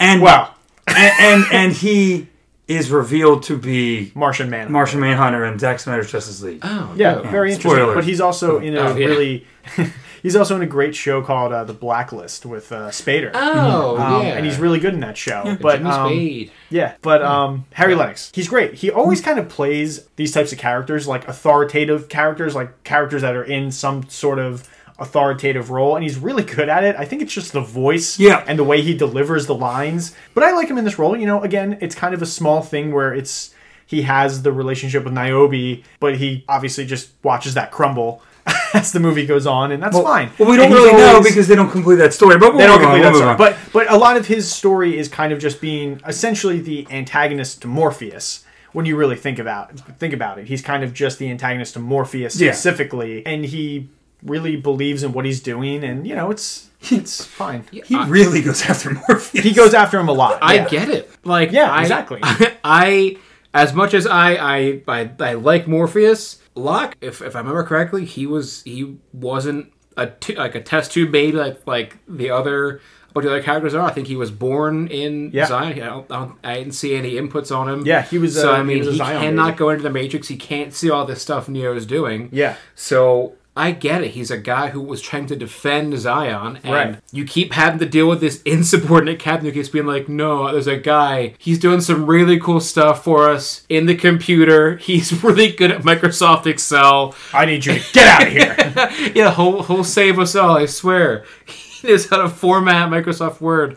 Like, I, I get it. I, I Commander Locke is an underrated character because he is a hard a- on Morpheus yeah. for very good reasons. Yes, agreed, agreed. Yeah. Ian Bliss as Bane. There's nothing really to talk about in this movie. Super small. We're going to talk about yeah. him more in the next movie, but I just wanted to set him up for that. Sure.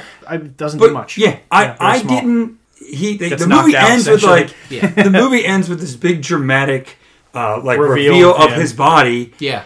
But it's been so long since we saw him that I was like, who is that? So I, did, I also, when we watched Reloaded, it, they revealed him and I went... Should I know who that is? I thought to myself, should I know who that is? I was like, I don't know if this is a character. Like, I thought to myself, is this a ca- I thought it was the ca- guy from the first movie. I thought Joe Pantoliano, Pantoliano, yeah. I thought Mister Pantoliano was back. That's who I thought was back. And it just turns out to be Bane. And I was like, oh, okay, now I get it from mm. earlier in the movie. But I thought it was the guy from the first movie, and they, like, found him still alive. Yeah. But again, I like that a lot. I, I think it's really cool.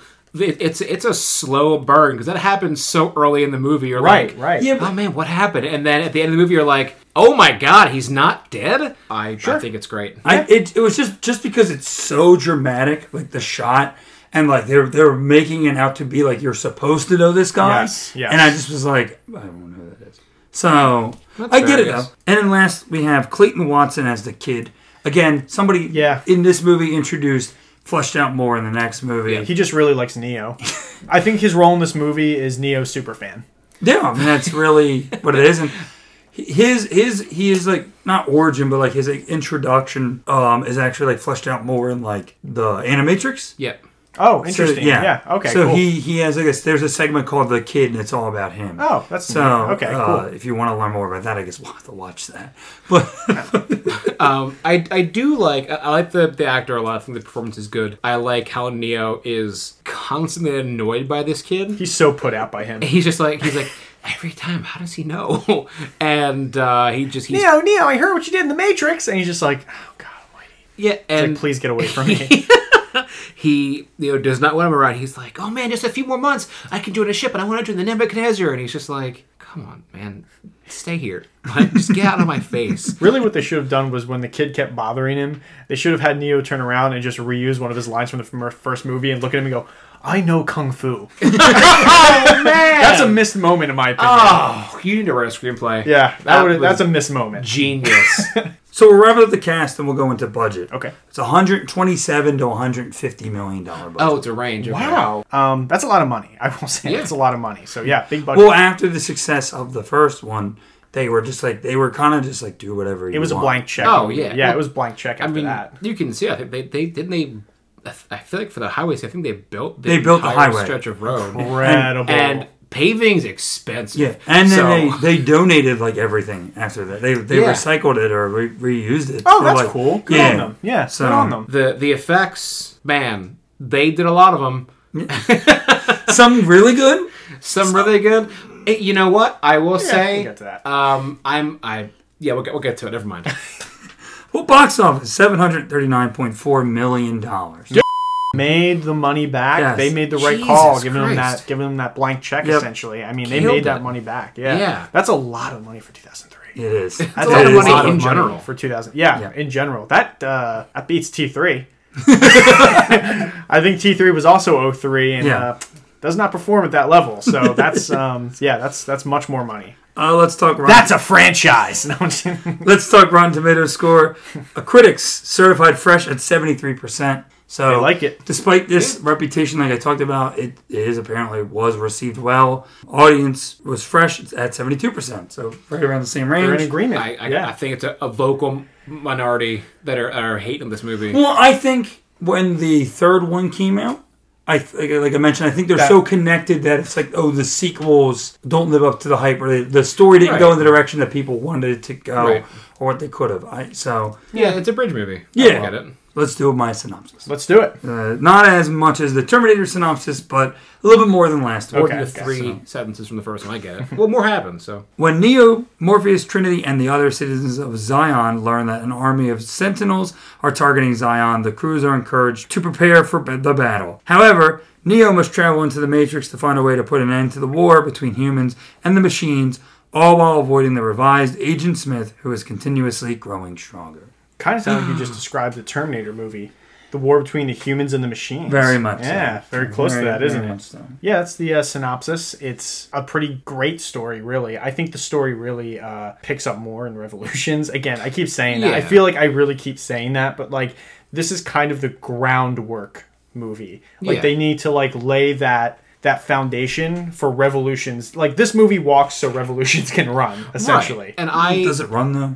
Mm-hmm. Yes, Revolution's fantastic. Mm-hmm. I um, I know you had said before, Ryan, that you, you think that this probably could have been one movie instead of two. I mean, I, it would need a okay. lot of editing and a lot of... You would miss out on a lot of those side stories. I'm not yeah, saying I, that, but... I think it would have been a, a, a bad single movie. I think the pacing would have been very off. I think it would have been very rushed. I, I think they... I appreciated the pacing in this movie, the story, like the... The spacing in the stories I liked. The introduction and then fleshing out of the side characters... Or if not fleshing out, then the inclusion of them having things to do in the world besides waiting for Neo to do the thing. Agree with that, actually. Yeah. It's an interesting story, and I don't know. It's just, it's not the direction I necessarily thought that they, they would go to, but it, it is, you know, they do flesh out more of the world outside of the Matrix, and they're exploring that more because I guess the first movie was so much based on explaining this concept that it was more of like, well, now let's show them what the actual world is like. So I guess right. that's what they're trying to accomplish here. What did you think would happen? Like, what, what did you expect the story to go to? From? I really didn't know. I really mm. didn't know, but I, I guess, I guess, um, I thought that like, not that it's not, but I guess I thought that like the Matrix itself would be more important in the story, and it's not really that important. I mean, it's used more in this movie than than it is in, in the next movie. I don't know. I just. I didn't expect this. I don't exactly know what I expected. So. That's fair, because they, well, they don't bring up the war with the machines. They bring it up, but they don't bring up the imminent attack from the machines, or they don't even, uh, if I remember right, they don't even allude to it in the first one. So when you get to this one, you're like, yeah, no, there's a war going on, but wait, we're getting attacked right now? Oh, okay, I, I thought there was, like, some time in between that. Well, there's... They they use other media like the Animatrix and some other stuff we'll talk about later right. to fill in those gaps and to and to create that that storyline.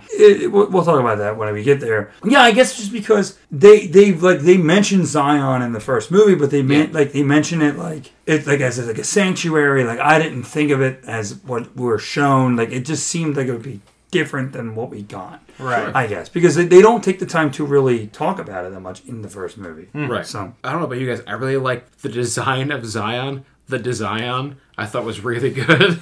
Well, let's leave that let's leave that into our opinions. Yeah, yeah, so no, I thought they were. I think the design of Zion the, the design of Zion. You just wanted to say the Zion? Yeah. What are your overall opinions on the film? Good. It is a good it is a it's a good movie.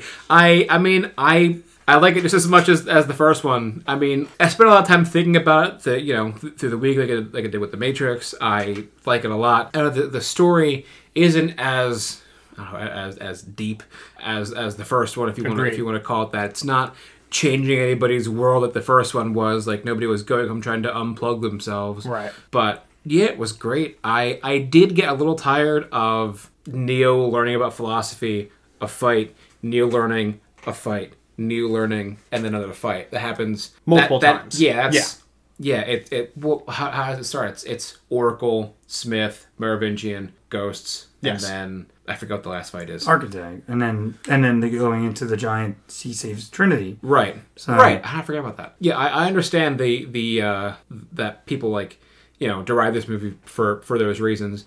Because it, it, you know, it's just story, it's just learning and then a fight. I, I get it. It's like yeah, a Dragon yeah. Ball Z episode. That's a good analogy, actually. It is kind of like a Dragon Ball Z episode. Um, this film is definitely, to me, the, like I keep saying, it's the groundwork film. Yeah. It's the movie, my opinion of it overall is that it's a pretty good movie. I think it, it lays the groundwork pretty well. Um, you get some really interesting stuff with uh, Neo and Trinity specifically. Mm-hmm. Again, don't love, don't love the Morpheus... thrown to the side kind of thing that they do. Um, again, it starts strong, but I think as the movie continues, it just kind of... He dwindles towards the end. Doesn't become as important, I think. But beyond that, I like the ground... Laying the groundwork for all the side characters that they're really going to lay into in Revolutions. More lore building. A lot of lore building, really, between yeah. Oracle, Architect, you know, learning that there's more than just one of the ones... If that makes sense. And More Than One Matrix? Um, More Than One Matrix. Like, I like. There's so much going on in this movie. And mm-hmm. I, I appreciate the world-building aspect of it. Well, and they mentioned um, that briefly, too, in the first movie, don't they? Because Smith does say in the first movie about, like, the first attempt was, like, a peaceful... paradise. Oh, he does. Right. He, d- he, he does mention it, that, but I don't. Yeah, he references that there was like one. Yeah. Before, but we find out there's five. Yeah, and the way that he, one, the way that he kind of phrases it is not that like it, it, it all ends and we start over. It's just it seems like, it, like, like the way I took it is that, something new starts. Yeah, or the, the way that I took it is that like they just kind of changed like the aesthetic of it almost, but like not that like they wiped everything and then hey, well, let's just do it again. Yeah. Like I mean, I want the one with the monsters running around. That's what I want. Um, right. But like overall, I think this is a pretty good movie, and I think it earns the right to be a part one to a story, because essentially this is a part one, part mm-hmm. two deal. And I think as far as like a part one story goes, it lays the groundwork really well. And like you said, I don't really like the whole like Neo meets somebody, fights, Neo f- meets somebody, fights. That first one with Oracle going into the Smith scene is awesome. But then when I see like two more happen, I'm like, okay, this is getting a little old. But that yeah. first Smith one is like fantastic. Yeah. And then it kind of just gets more ridiculous as you go on. You're just like, ghosts? What is this? Mm. Pac-Man? I don't think anybody said that. Well, I said it.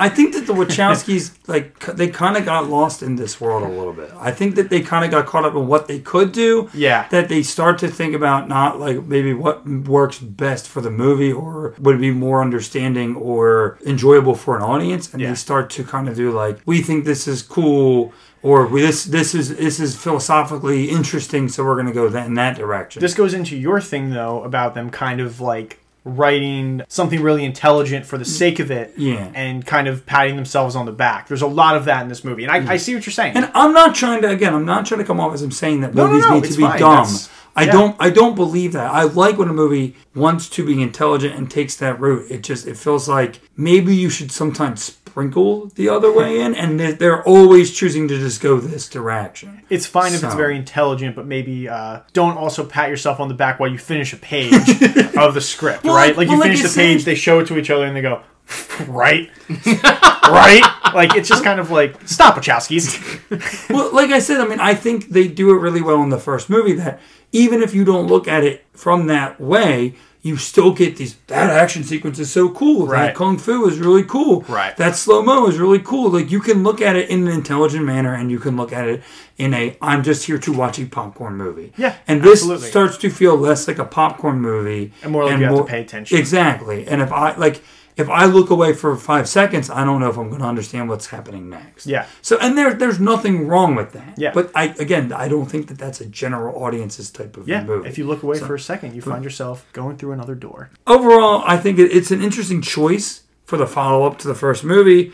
They take it in, a, in an interesting direction, showing Zion and, and expanding on this world. Like mm-hmm. you said, this is a lore. This is a world, lore and world-building movie. For sure. Mm-hmm. And uh, uh, exploring this world outside of the Matrix. However, I think it does tend to get stuck on some of its more broader, more existential ideas. Yeah. and uh, loses parts of what made the first film so enjoyable. Like I said, I think it's a good movie. I am in the minority. A little sneak peek for next week. I think it's the superior movie well, of, of, of, of part one and part two. Okay. But I find this to be a, a rather enjoyable. I do think that the first half is more enjoyable or better than the second half. Sure. With the exception of like maybe the freeway scene, okay, which is in the yeah, second half. Yeah, yeah, yeah. Really great action sequence. Interesting. But we know how much you loved that dancing sex scene. No, no, that is trash. But I like the, the first in, half, which you love. In the superior. First half, it is full of these character inter- interactions and these moments, and the relationships are growing. Right. It's introducing you to all these characters. Yeah, but not, especially, not even, well, even the new ones. But the not old even ones. That though. Just it, like we, like I said, we get to see Trinity and Neo have a conversation and, right. and a relationship, right. and it's not. They're together now. You know, we yeah. get to see them interact more, even right. Neo and Morpheus, and we get to see more of that. And I found that interesting. Right. And as we start to just slip into, you know, here is this giant action sequence. Enjoy. The action sequences are cool, but it did start to lose me a little bit. Right. So. Okay. Cool. I was going to agree with the, the, the characterization for uh, Neo and Trinity's Uh, relationship, because in the first one it was definitely just like, you love him, Neo, I love you, you're the one. And this one you actually get to see it. They they are a couple. They're they spend all their time on this ship with seven other people, however many people, and as soon as they get to the city, they're just they are wanting to spend time together. And I that's, nice, that's a nice way to put it. Yeah, yeah. I I don't find their relationship as realistic as Link and Z's relationship. No, that no. one definitely sticks up as like I don't know. I, I just I like their their there's I, more. I, I actually agree. No, with I, that. Agree yeah, with I agree. You. With I that. agree with um, you. I think um, I think that Jesus uh, thing that Neo has, he's kind of I, I don't know. It's a little it's a little weird to me.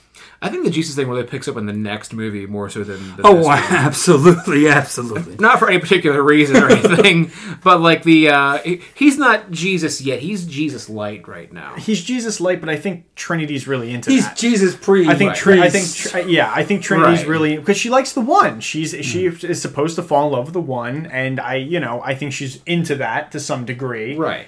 You know, and there, I, I do agree with you. I think um, Link and Z's relationship is much more interesting and yes. realistic mm-hmm. than Neo and uh, Trinity. I think there's a fascination there to me. Yeah. That doesn't seem realistic. No.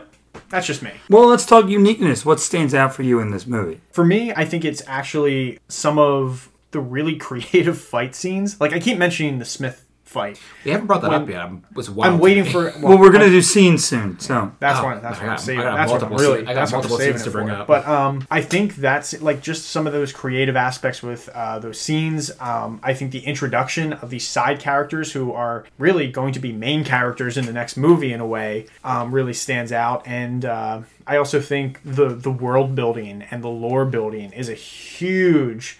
huge standout of this movie. Mm-hmm. Um, but those are just a few things to name a few. What do you guys got? Well, yeah, it's absolutely the world building. It's being able to see Zion and more about like the world outside of the Matrix. Right. And also like learning more about like the programs mm. in the Matrix, because I feel like in the first one they don't really explore that as much, as with the exception of these agents or these programs set to take us out or whatever. So learning more about like the Architect being a program, the right, Oracle being a right, program, right. and then again, that's something that's even expanded more in the third movie with mm-hmm. characters that we meet there, and what's a program, or what's like the purpose of a program and stuff, and getting into there. Right. That's that's next week though.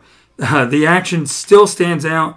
It does feel like they're leaning a little bit on like the, too much on the C G I. Like there's a little overabundance at points. Sure. And even a scene that is awesome kind of falls off because of the C G I as we move through it. I also was a little turned off at sometimes by the overbearing religious tones in the movie. Okay, yeah, I get that. I totally get that. Yeah, those are great points. The thing that stuck out for me was how the world building was handled. Like in a lot of movies, when you found out that the Oracle wasn't a program, I can think of a dozen movies that would have just been like, "You're not a program." Close up on Neo's face and just like a like a what like sound effect. This was yeah. just every single major like plot development is handled in just like in such a matter of fact way that I believably. Yeah, I really yeah. appreciate like well it's, uh, the Oracle. Let's get the obvious things out of the way first. And Neo's like, "You're not a human, are you?" Nope. Um, the Merovingian just dropping that. Neo isn't the first of the one. I think he mentioned more than one version of the Matrix. Mm-hmm. the the the Neo being able to see in Matrix code is right. just that's really cool. That's I do like that comes I do out of nowhere. I haven't mentioned that, and I do really like that. That's yeah. a cool cool aspect of this film. So he can he can see that Seraph is a different program because each program is color coded. Like right. the agents are green. Seraph is this golden color. Yeah, it's it's really interesting. The scene with the architect, all the lore that's dumped there. It's just again, it's that's like Ryan said. If you're not paying attention, you're going to lose it because the way they handle lore in this movie is just everyone knows. Didn't you get the memo? Like, yeah. this is the fifth, this is the sixth Matrix. This you're the fifth, the sixth version of the one. Right. All the other ones took the door opposite Neo, and that's what happened. Right. And it's all handled in such a way that you're just like, wait. it's just it's just a bunch of rapid punches coming. You're like, wait, what? No, stop, yeah. stop, stop, Wachowskis. I think that in many in many ways, in more ways, uh, that is a positive. But I do think in some ways that is a to the detriment of the film a little. Right. Bit. Well, especially right. with the way the architect talks when he's so you have to bleep this. He's just so up his own. Yeah. With like oh, yeah. using using the well, using all of the words well, he uses. That's that's my point about that scene. Is I like right. and I like that scene. But you're absolutely right. It, it it does feel like he feels that way, like the character, right. and it does feel he's, like he's, the Wachowskis are kind of that right, way when they're right, writing that right. scene. I think the architect is really into himself, but at the same time, it, it feels like he kind of has to be, yeah, to a degree. No, and, and I totally get that that's the Wachowskis as well, like I because it, it goes beyond the architect with them, but like obviously. Cloud Atlas. But anyway, um, was is the architect um, the Wachowskis self-insert? It, it might. It, it might be. It might, um, be. might be. Oh, the the revelation that the Oracle was made to understand human empathy. Yep. And that's like to, to introduce the the, the the choice into the Matrix, and she learned empathy and and emotion through that. Like, and that she is she's you know. The yeah. quote-unquote mother of the Matrix. All of it is handled so well. Yeah, that that's what stuck out for me. Yeah. Cool. So, does this bring anything new? Yeah, I think it brings more of, um, like I said, I mean, we kind of hammered on it, but it, there is more world-building happening here. Yeah. There is more lore-building happening. Um, there is relationships with characters growing. There's new characters that are introduced that are going to be a major part of Revolutions. You know, and maybe some characters who were really important in the first movie don't uh, have as much to do. Boy, would I love to have seen more Morpheus. But anyway. Anyway, that's some of the things for me. Yeah, I mean, it's exactly that. I mean, it's the you know the world of the Matrix and what life is like for humans at this point. Right. Uh, other than the, the lore, I... Oh boy. A lot of new Neo abilities. No, you're right. Being able that's to true. reach into somebody's chest, pull a bullet out, and then restart their heart. Yeah. That was a new one. And also this is... Oh, and then stop five sentinels outside the Matrix. Yeah. Yep, exactly. He's he is he is becoming the almighty. Yeah. He's powerful. Connecting one, to, yeah. to the the, the source, quote unquote, whatever whatever that is in the Matrix. That's a, that's, a, that's Jesus.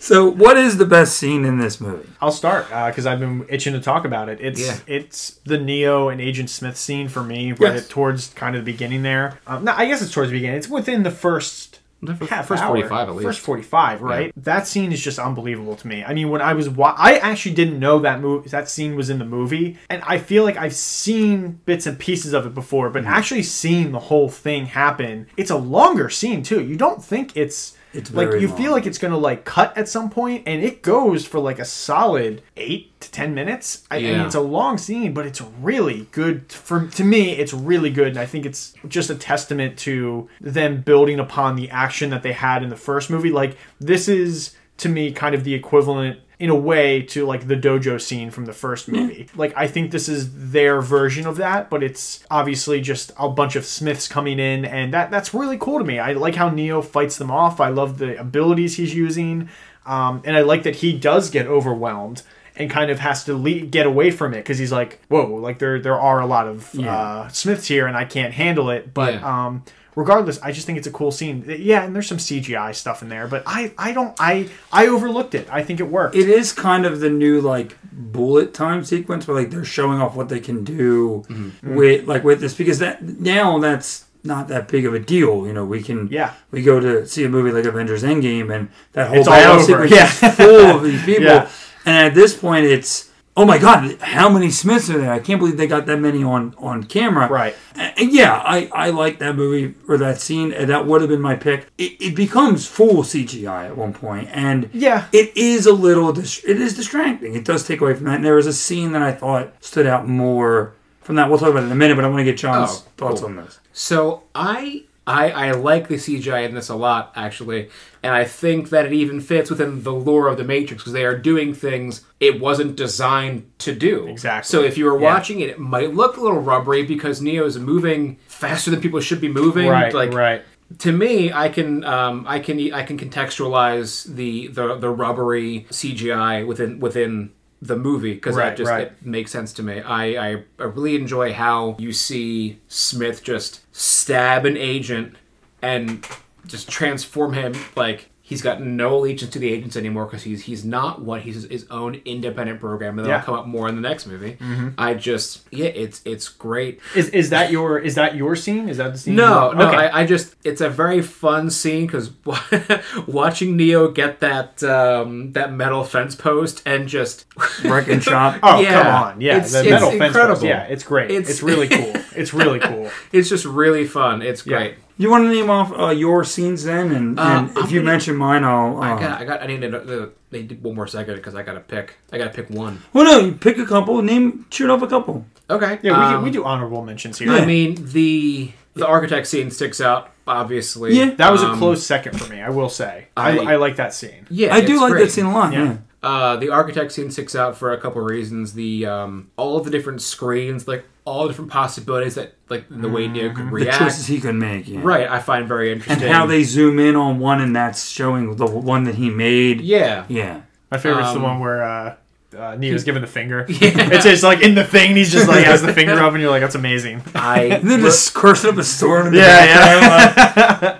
I, I do have to admit there is a thing I didn't notice um, that I got from YouTube when Neo gets ready to leave. It, it, it's the room of possibilities. Right. All of the screens of Neo turn toward the same door. I yep. hadn't noticed that until recently. And he's the only one that turns to the they, other door. No, they all, no, the they all go to the same door. Do they really? Not a single yeah. version oh. of Neo did not save Trinity. That's incredible. Yeah, and I didn't yeah. get that until recently. Huh. It's a really incredible detail that just hammers it home, and um, it, it throws down the Neo has to pick twenty-three people from Zion, I believe it was twenty-three, to keep the human race going. Right. And then they're just going to restart the Matrix again. Right. And mind explosivo. It's really interesting. Yeah. I just... having to pick twenty-three people from Zion, you know that the other five versions of the one right. did that thing. They right. they chose to save less than thirty people from Zion, right? And just start everything over. And the uh, the admission from the architect, like, yeah, I can't.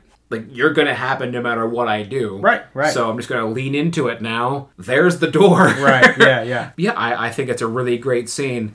The more I talk about it, the more I think I'm just going to pick that scene, unless okay. I can think of something else. Is that it? Okay. The only one my my pick is the is the.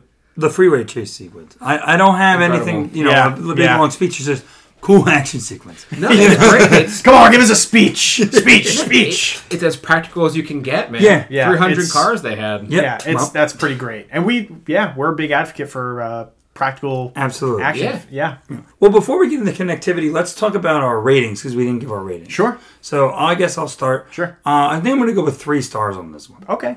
I gave it three and a half myself. I'm probably going to agree with Andrew on this. I'm going to go with a solid, very solid three and a half to three point seven five stars. It's not a bad movie by any means. And, and Andrew, we've had this conversation mm-hmm. before in other episodes. Three is a really good score. It's still a good score. It's yeah, still, oh, it, you yeah. know, it means I mean, that the movie's... Again, you're... People's good. personal ratings are their own thing, and yeah. for, for you, three is very good. Yeah, yeah. Well, yeah. If you look at it out of five, two point five is okay, middling, okay, average movie, middle yeah. of the road. So three, it's better than that. It's yeah, a good movie. I agree. Yeah, but I just think it is. It is very clearly a step down from the previous movie. Whether you like this movie or not, I have. I and I would be interested to hear somebody's opinion on this if they do feel this way. But I haven't seen anybody that says, "Oh no, this is actually better than the first one." Oh no, th- this is a step down in quality from the first one. There's yeah. no doubt about that. But as far as just like I, I again, I kind of looked at this maybe because I watched them back to back. I kind of just looked at it as a part one, yeah, and that, that and I think that's what elevated the score for me a little bit more. Because as a standalone movie, if this was just a standalone, it probably would be three for me. Mm. But because it's a part one, that raises it up a little bit. So I get that. It's kind of out of order. I get a chance to, to comment on, on, on your favorite scene. Can I talk about it for a second? Yeah, go for it. Okay, cool. This is another thing I, I, I saw online. I, I really I thought it was interesting how the the the agents can dodge bullets, but once Morpheus picks up a sword, he's able to cut the yeah. guy's tie. Yeah, like I it's it's a weird limitation they have. I just that and the fact that they just can crash into each other with impunity because they don't care. Right. And I, I think it kind of shows that the agents, even though they're not the main threat anymore, are right. still a considerable threat within the Matrix, because Morpheus still can't beat, like, I don't think he was close, I, th- I don't think he was beating the one that he was fighting before the trucks exploded. Right. I think he, you know, he was holding it off for as long as he could. Mm-hmm. He can't beat him, but he's more confident in fighting him. Yeah. yeah. You know, he was yeah. definitely more confident or competent? Both. Yeah. Oh, okay. Cool. Both. Because yeah. you know, I was gonna say, you're either way, you're correct. Yeah. yeah, yeah. The incredible scene. I, I liked seeing Morpheus grow, because he, you know, he could not stand against one agent in the first movie, and yep. this one he's successfully keeping it at a stalemate for yeah. what feels like ten minutes, maybe. And yeah, it feels like the agents in this movie are portrayed as stronger too. Yes. I mean, Smith obviously. But even the other agents feels like they yeah. are. He, he, they mentioned they are at the beginning of the movie. Yeah. yeah. So, yeah, I, I'm glad that, that you and the audience can kind of, maybe not the audience in general, but you could feel that, like, you could see that they're that they're operating at, I don't know, a higher level. Too. Yeah. It's really right. interesting. So let's talk connectivity. How does this uh, fit in with the franchise, fit in the world of the franchise? Yeah, it just, it, it, it fits in great. Um, yeah. It expands a lot of the lore, again, expands a lot of the lore, expands mm-hmm. a lot of the world building, and is a part one movie. Yeah. So, I don't know. Not much to say there, I don't think. I think you're absolutely right. It expands on the world building. Um, although I do think everything feels a little less interesting here to me. Sure. I was more fascinated with everything we saw in the first movie. Mm-hmm. And this is kind of like, I, I felt like a little bit over-explanation.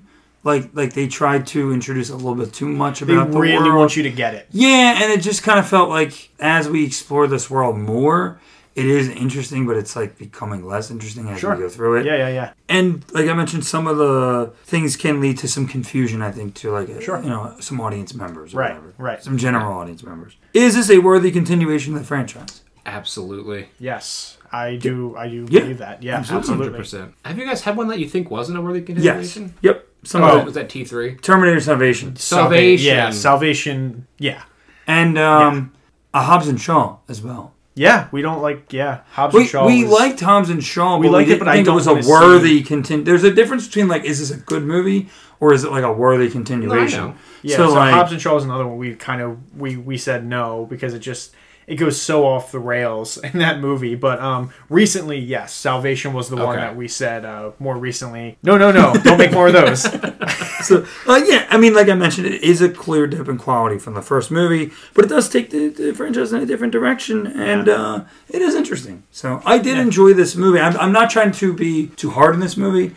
I did really enjoy this movie. I, I think it's a proper critique, though. I think you're yeah. you're giving it a proper critique. You're not saying anything that's like, like what, why would you say it? Like, you know, your, your critiques are completely fine. Yeah. Right. Before we do the future of the franchise, let's talk about casting and some fun facts. This is the fun part. So, John, like you mentioned earlier, the character of Z was originally supposed to be played by singer slash actress Aaliyah, but she unfortunately tragically died in a plane crash yeah, on August twenty-fifth, two thousand one, before filming was complete, which required her scenes to be reshot with Nona Gaye, as, again, as you mentioned, the daughter of Marvin Gaye. Legendary soul singer. Uh, now in the role. Uh, before Nona Gaye was cast, possible rumored replacements for the character included Eva Mendes, Samantha Mumba, who is a singer. Okay. Brandy Norwood, or Brandy, the singer. Brandy, Brandy oh, okay, cool. Dubrat, and... Do you know who that is? No, I don't. It's a, sing- it's like a singer. I don't yeah, really don't know, know who that is. I've heard the name before. And... Tatyana Ali, who was Ashley Banks on The Fresh Prince of Bel-Air. How about that? Okay. So, okay. That would that would have been really cool, actually. I would have liked to see that. Um, um, the other name that really stands out is Eva Mendes. Yeah. Who think, obviously we yeah. talk about later on. Um, and kind of around this time, that's around Too Fast, Too Furious time, correct? Yeah. Yep. Wow. Interesting. Wow. Was it really? Yeah. What if Too Fast I think Too out? Fast was... was that oh three? Three. That was oh three. Is oh three the greatest movie? No, I'm just kidding. I'm just kidding. Better than ninety-nine. You heard it here first. We've had a franchise, a movie in, in oh three, each franchise. Yeah, that's so interesting. That's really interesting. Yeah. Um. So I think if she did this movie over Too Fast, or she did both, that would have been fascinating for her career, I think. Yep. Like, really fast. That's, that's very interesting. So Jet Li was offered the role of Seraph, but turned Whoa. it down uh, because he didn't want his martial arts moves to be digitally recorded. Wow. That's insane. I love Jet Li, by the way. I think he's great. That movie, uh, Hero. Oh, if you haven't seen Hero, we got to watch together I sometime. Haven't. God, it's a really great movie. It's a like gorgeous, beautifully shot movie. But Jet Li, yeah, that'd be really cool. Mm. Sean Connery was originally offered to play the Architect, yeah, but he turned it down because he didn't understand the concept. he, he sat down in the chair and just like, now, what am I supposed to do? Trebek. It's a bummer. uh, Laura, Laura Duda, who was Miss Universe two thousand, was mm. offered a role, but she turned it down because she didn't like the script. What? This is insane. You would think after, like, it's not even like this is a new movie, though. That's what's bothering me. Like, yeah. It's the fact that they already have an established movie, and even if you don't like the script, it's a Matrix movie. Well, Sean like, you're going to make a lot of money. Sean Connery, Sean Connery sounds like he just didn't understand it. Because he's an older, and also, like, the, it kind of famously... Sean Connery, like, he turned down this. He uh-huh. also turned down, apparently, and we'll get there, I guess, one day. Uh-huh. From what I understand, he turned down Gandalf. And... What's with this guy? Uh, or or at least I, the role in Lord of the Rings. Gandalf. These movies, I think it's... I'm pretty sure it's Gandalf. It's, but wow. he's like, these movies are becoming successful. I need to get in this fantasy world. So he took up the League of Extraordinary Gentlemen. Oh, no. What a wild... Which like, led to be, him. like, yeah. the last live-action movie he ever did. insane. That is insane. That he movie... was so close to Lord of the Rings, and that would have... You're right. That I, I obviously would rather Ian McKellen yeah. any day, but I'm just trying to imagine that famous line from Fellowship, "You shall not depart." He would have just butchered it. Stick to Arnold, Ben. I I never said I could do a Sean Connery. Yeah, that was... I never said I could do a Sean Connery. I want to be very that was clear. A lot of gargling at yeah, the end. Oh, yeah, I know. I never said I could do that. It it was Gandalf. He turned down Gandalf. That, wow. You know insane. What? Good. Yeah. Good. So thank you, Welcome Sean to our Connery. Lord of the Rings episode. No, I'm just kidding. I'm ready, baby. Last, uh, last piece of casting, sure. Michelle Yeoh was offered the role of Seraph, but had scheduling conflicts. What has she been in? She was recently in Shang-Chi. She is... That's she the is name. His, I, was, his aunt. I recognized it as soon as... Yeah. I was like, I feel like I've heard that name recently. She was yeah. in Shang-Chi, right? Yep. You're right. She was his aunt, yeah. Right. And it's interesting they would have went with a female Seraph, so it's it's pretty cool. That's pretty cool, so yeah. Would have been cool. Everybody was on the table for every role, yep. which I love. So some other fun facts we have.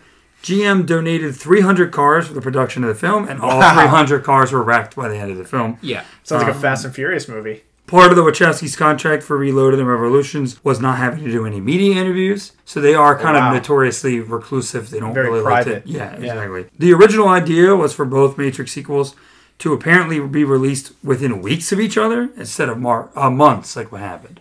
So they actually wanted to be like, I think six weeks. It ended up being about six months. Do you think that would have worked if no. they did six weeks? No, I think it goes think better so. with the months because I think you want to build that anticipation. I think yeah, they wanted I to agree. get the, the video, the D V D video out. Right. So that you could rewatch it at home before you go but, into but the like, new one. But like even the months that it had, like May to November, it, that's not even that much either. Like no. nowadays, we kind of see whenever there's part one and part two, it's usually a year apart, yep. right? So it, that's that's really curious. Yeah. The character of Tank was killed off screen because the, the actor Marcus Chong had a falling out with the directors and studio, and their salary negotiations broke down. So basically, I don't have this written down, but basically. He wanted a million dollars for both movies. Wow. And they were going to give him like four hundred thousand dollars or something. Oh, God, how poor. And I don't think, yeah, but I don't think a million dollars for those two movies is really that. In ninety-nine, though? Yeah, well, two thousand three. Well, uh, two thousand three, yeah, excuse yeah. me. But I keep forgetting. For, the, for, you, for two movies and to give up, like, that's got to be what? It's a year of your life. I kind of agree with Ryan on this one because he's filming, you are you are right, he's filming two movies and you break it down, really, it's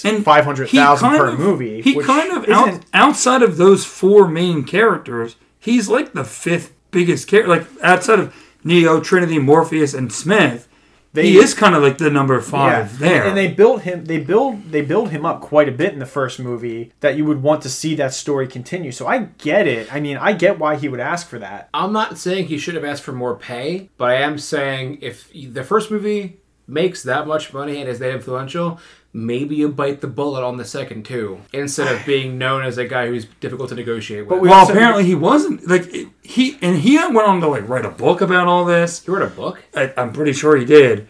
And he like it's called R I P Tank. They uh, they basically like he claims that they Ripped. there was lawsuits. I think he claims that they blackballed him or black uh, yeah blackballed him out of Hollywood. Wow. Oh, um, wow. That like that's never they good. Like just ruined his reputation that he was difficult to work with, even though he wasn't difficult to work with. So he he basically just lost his career due to this. Yeah. Due to contract negotiations falling through. Yeah.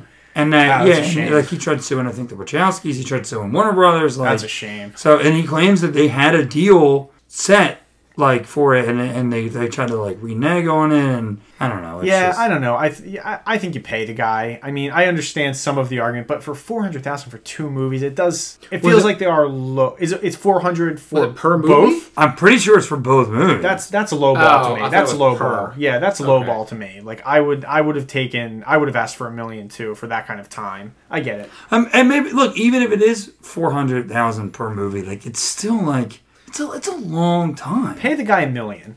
Pay the guy a million. Keanu's getting fifteen million. Yeah, Keanu's getting like, fifteen million. Hugo Weaving's probably also getting a mil, quite a few mil. Lawrence Fishburne's getting a few mil. Carrie-Anne Moss is getting a few mil. This guy can get a mil. That's what I'm saying. Give, give the man a millie. Give the, give the man a millie. That's all I'm saying. Um, and then the last little piece. The film was shot back-to-back with its sequel, Revolutions, as well as the footage for the video game, Enter the Matrix. That was well, the interesting part to me that you said that they also filmed video game footage yeah. while they were doing this. Well, they, because the the game features live action. Oh footage. no, I totally know yeah. why they do, but like it's it's fascinating to me that while they're on the set, they're like, okay, today's not a uh, Reloaded or Revolution Day.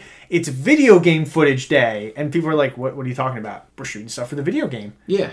And it's just, it's interesting to me. I don't know. I think that's cool. I guess it, it makes sense, you yeah. know, use the actors while you have them. Yeah. Well, uh, and we'll talk about that more in the retrospective episode. John, nice. Did you have anything you wanted to add? Any uh, other facts that stood out to you? I only got a few pieces of trivia that I thought were interesting. This was the highest grossing R-rated movie until Passion of the Christ came out. There's a ship, uh, it's called the Hammer. Remember who captained that? Was that Niobe ship? I think that was, yeah, yeah. Her ship is actually called the Mjolnir. Yes. But it, it, oh. they, it's difficult to say. Yeah. Like, it's labeled the Mjolnir, too. Right, right. Oh, that's interesting. I didn't know that. Yeah, I neither did I. I think this is, this entire war well known, but, like, Keanu Reeves did in most of his paycheck from, uh, I believe was this movie, to the cast and the crew who didn't, like, poor Tank. Could have got his millie, but Keanu did it mostly because he Keanu he, he went on record say he could live for centuries off the money he's made in movies. That is like very Keanu of him because yeah, we, we know we all know. I mean, Keanu's the he's one of the nicest people you could ever apparently hope to be. Yeah, and very no also a very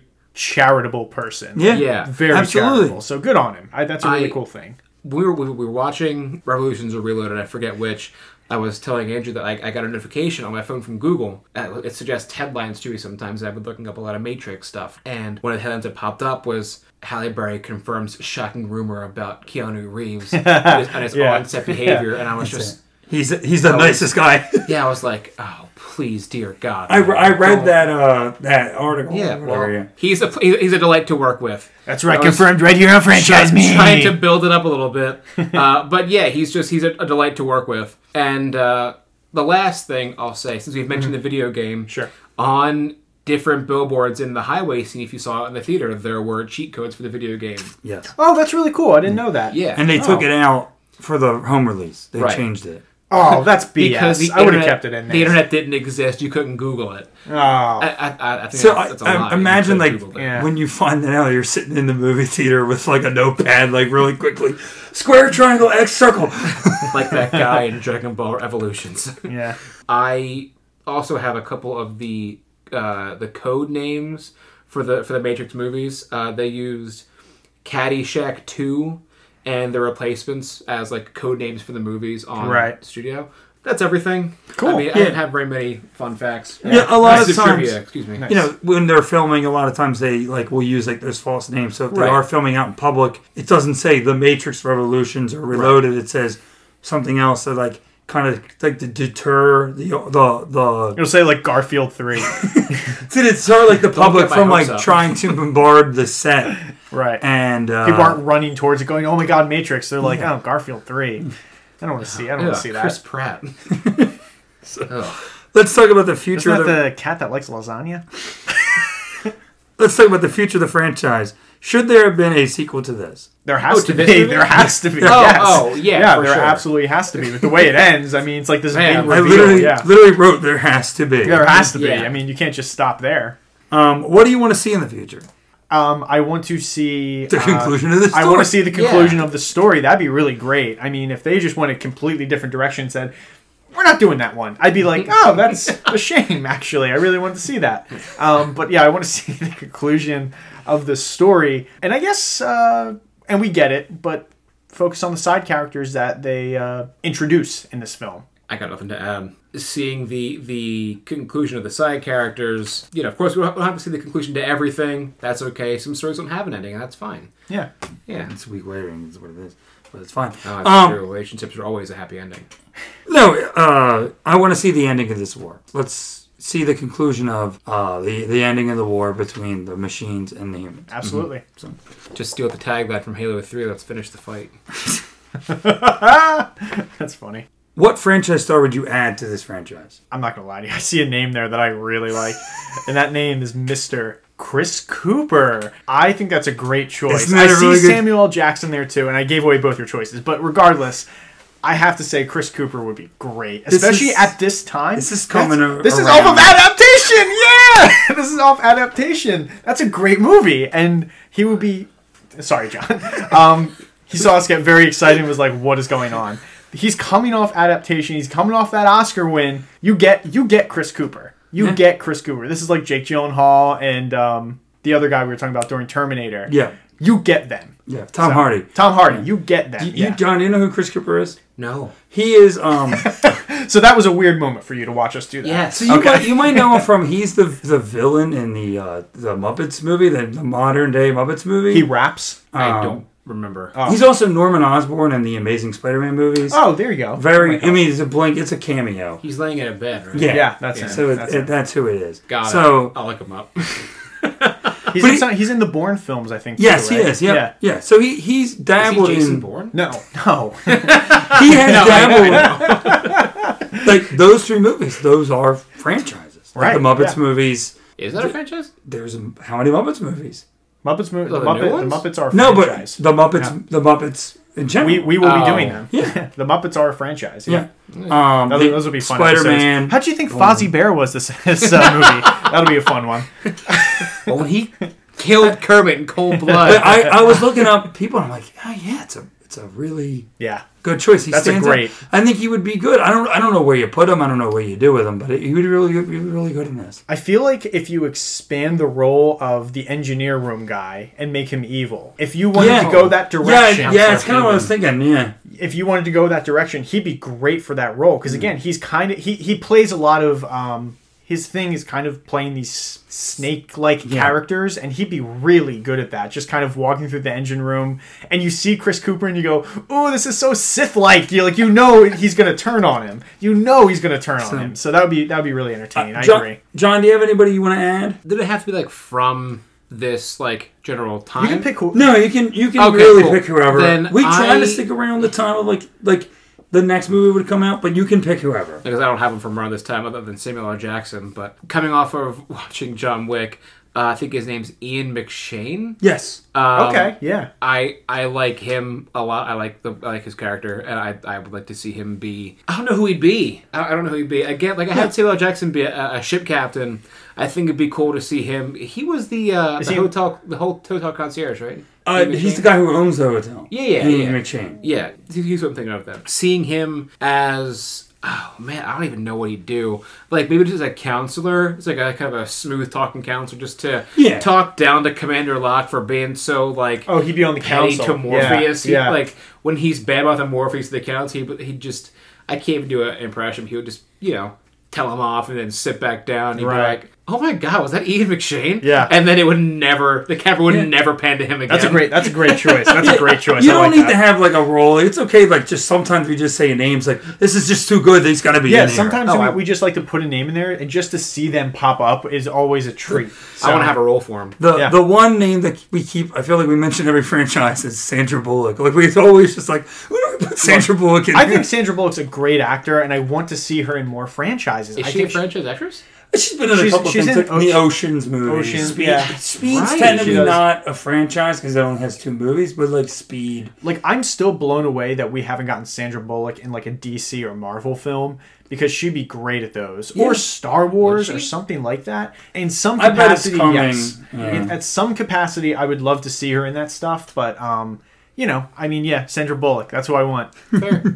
Well, let's rank these films. I think it's pretty easy. We're on agreement on this. Yeah. On this one, at least. Number two. The Matrix Reloaded. So that means number one. The Matrix. Yep. So before we close out this episode, do you have any other closing comments or thoughts you want to throw out there for this one? If you are a, a Matrix fan or you haven't watched The Matrix at all, uh, such as you and I hadn't, I highly recommend watching these movies and watching this one. I, I do think even um, while it doesn't live up to maybe the legacy of the first one, it's worth a watch just for the sake of it. Mm-hmm. There's some cool action stuff in there and um, some nice world building that happens, and I think it's worth people's time. So overall, good movie. Maybe not uh, the sequel we deserved, but a good movie. I feel like that no matter what the Wachowskis did, mm. the second Matrix movie was going to be in the same spot Reloaded is now. Right. Like, it was never going to live up to the hype. I don't care what they did. If you have a movie come out that makes people think that they're a brain in a jar, like, yeah. if they think they're in, they're in a machine, cook up to the internet, no movie you make after that is going to, like, if, if your movie makes people rethink their life, your sequel is not going to do it. Um, that's a good point, actually. So, like, I do, I, that's a good point. This movie is great if you like movies with interesting lore, good world building, and you have the time to pay attention, to dedicate to mm-hmm. watching and being invested in a movie. I think it's for you. And if you are a fan of, what is it, the the, the, the Chekhov's gun thing, you're going to see some robots in this that are really cool, and they're gone for the entire movie. Yeah, it's awesome. Yeah, fantastic. Yeah, I agree basically with all you guys. I did like the movie. I liked it a little bit less than you guys, but you're also more invested in this world, and this is more up your alley than it yeah, is mine. Oh, for sure. So, and I, again, I recognize that, trying to keep an open mind. Mm-hmm. Clearly, it is a step down, and it's hard to not, like, keep thinking that. For like, sure. You know, as oh. you're watching this movie, it's like, well, this isn't The Matrix, you know? Yeah. But I do try to, you know, look at this as its own movie, but again, right. that's hard because it's not really its, it's own not, movie. Yeah, agreed. It's a, it's a part one. Right. So, and it doesn't have, like, a proper ending or even really proper, like, character development. Right. Because it's all finished in the next movie, which, again, I understand. Right. But we'll talk about it next week. Maybe, you know, about my opinions and our opinions on that one. I'm excited for Revolutions. and, Same. And why maybe that has kind of impacted my opinion on this. Sure. Some for some for the worse, but uh, actually maybe even for the better. Sure. So, yeah, uh, great. But yeah, it, it is an interesting movie. It is an entertaining movie. I think it's definitely better than that reputation that I had heard about this being right. trash or awful. Right. So. Cool. Well, that brings us once again to another ending of an episode. How about that? Thank you to everybody for listening. Thank you to John for being on once again. Yes, thank you, John. Happy to be here. I love these movies. Thank you to Tony, and we appreciate everybody for their support. Anybody who gives us a listen, gives us a try, we really appreciate that. You can find us on Apple Podcasts, Spotify, Stitcher, Google Podcasts, and more. You can follow us on Twitter and Instagram at FranchiseMePod. You can see all of our rankings on Letterboxd. We are FranchiseMe, one word. And you can send us an email, franchisemepod at gmail dot com. Give us a rating or review on Apple Podcasts. Give us your feedback so we can get better each week. Join us next week as we once again tap into the Matrix and bring this story to an end for now as we talk about The Matrix Revolution. Goodbye. The ghost of Christmas past.